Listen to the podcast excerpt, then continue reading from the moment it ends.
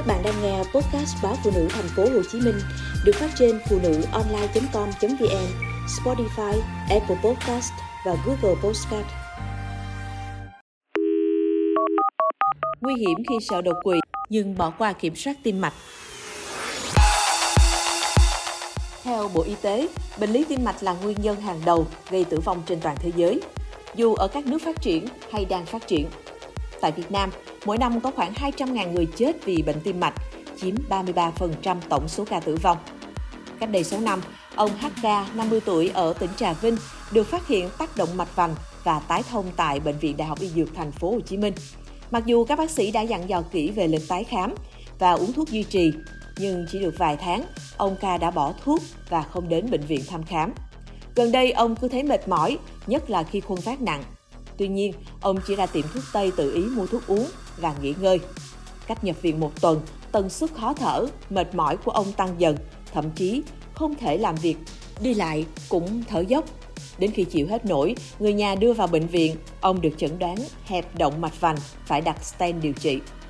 Tiến sĩ bác sĩ Bùi Thế Dũng, trưởng khoa nội tim mạch Bệnh viện Đại học Y Dược Thành phố Hồ Chí Minh cho biết, thông thường người dân quá lo lắng về đột quỵ mà vô tình bỏ qua các bệnh liên quan đến tim mạch. Trên thực tế, bệnh về tim mạch và đột quỵ có mối quan hệ sâu sắc với nhau.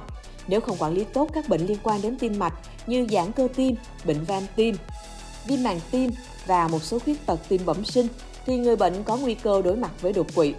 Các bác sĩ ví dụ với bệnh động mạch vành thì các mảng xơ vữa động mạch có kết cấu mềm, khi bị vỡ ra có thể kích thích sự hình thành huyết khối. Các huyết khối di chuyển trong hệ tuần hoàn đến động mạch máu não, nếu gây tắc nghẽn mạch não dẫn tới đột quỵ. Hay biến chứng nguy hiểm nhất của rung nhĩ chính là đột quỵ.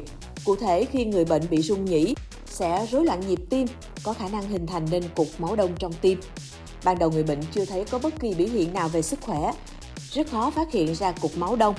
Khi cục máu đông bị bong tróc, trôi ra bên ngoài hệ tuần hoàn sẽ gây tắc mạch máu não, khiến người bệnh gặp phải các khiếm khuyết về thần kinh và đột quỵ. Điều đáng lưu ý khác là nếu như trước đây các bệnh lý về tim mạch, đột quỵ thường xuất hiện ở người lớn tuổi, thì hiện nay tỷ lệ người dưới bốn mươi lăm tuổi mắc bệnh này có chiều hướng gia tăng, thậm chí có những người còn rất trẻ. Theo bác sĩ chuyên khoa hai Phạm Trương Mỹ Dung, Phó trưởng khoa nội tim mạch Bệnh viện Nhân dân Gia Định, thì tại Việt Nam, mức độ già hóa dân số ngày càng tăng, kéo theo số người mắc bệnh mãn tính tăng, kéo theo tần số mắc bệnh suy tim tăng lên. Do nhiều nguyên nhân, ngày nay điều trị cho người bị suy tim gặp nhiều khó khăn. Ngay cả ở các nước phát triển, số lượng người bệnh suy tim đạt được liều đích, tức liều thuốc được chứng minh giảm tử vong nhiều nhất, cũng chỉ từ tám đến hai mươi hai phần trăm. Chính vì vậy, việc chăm sóc cho bệnh nhân suy tim phải là một quá trình lâu dài, liên tục và toàn diện để đảm bảo chất lượng điều trị cho bệnh nhân. Đồng quan điểm này, Phó giáo sư, tiến sĩ, bác sĩ Đỗ Kim Quế, Phó giám đốc Bệnh viện Thống nhất cho biết, các bệnh liên quan đến tim mạch rất nguy hiểm, tỷ lệ tử vong cao. Ước tính ở Việt Nam có hơn một phẩy sáu triệu người bị suy tim, nhưng sau năm năm được chẩn đoán, tỷ lệ sống chỉ còn năm mươi phần trăm. Số ca bệnh tim mạch tăng trung bình khoảng từ mười đến hai mươi phần trăm mỗi năm. Đáng lo ngại, bệnh tim cũng đang dần trẻ hóa ở nước ta. Có những bệnh nhân khi đến khám chỉ khoảng hơn ba mươi tuổi, nhưng đã ở giai đoạn hai, giai đoạn ba.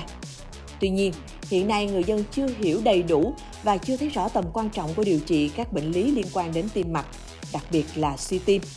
Đa phần người bệnh còn chủ quan, không tuân thủ kế hoạch điều trị của bác sĩ. Có người thấy bớt bệnh, liền bỏ thuốc, bỏ lịch tái khám hoặc chỉ uống thuốc khi thấy mệt. Điều này rất nguy hiểm, có thể gây tử vong bất kỳ lúc nào, nhất là những người mắc bệnh mãn tính, đái tháo đường, mỡ máu, thận, huyết áp, càng cần được theo dõi chặt chẽ hơn.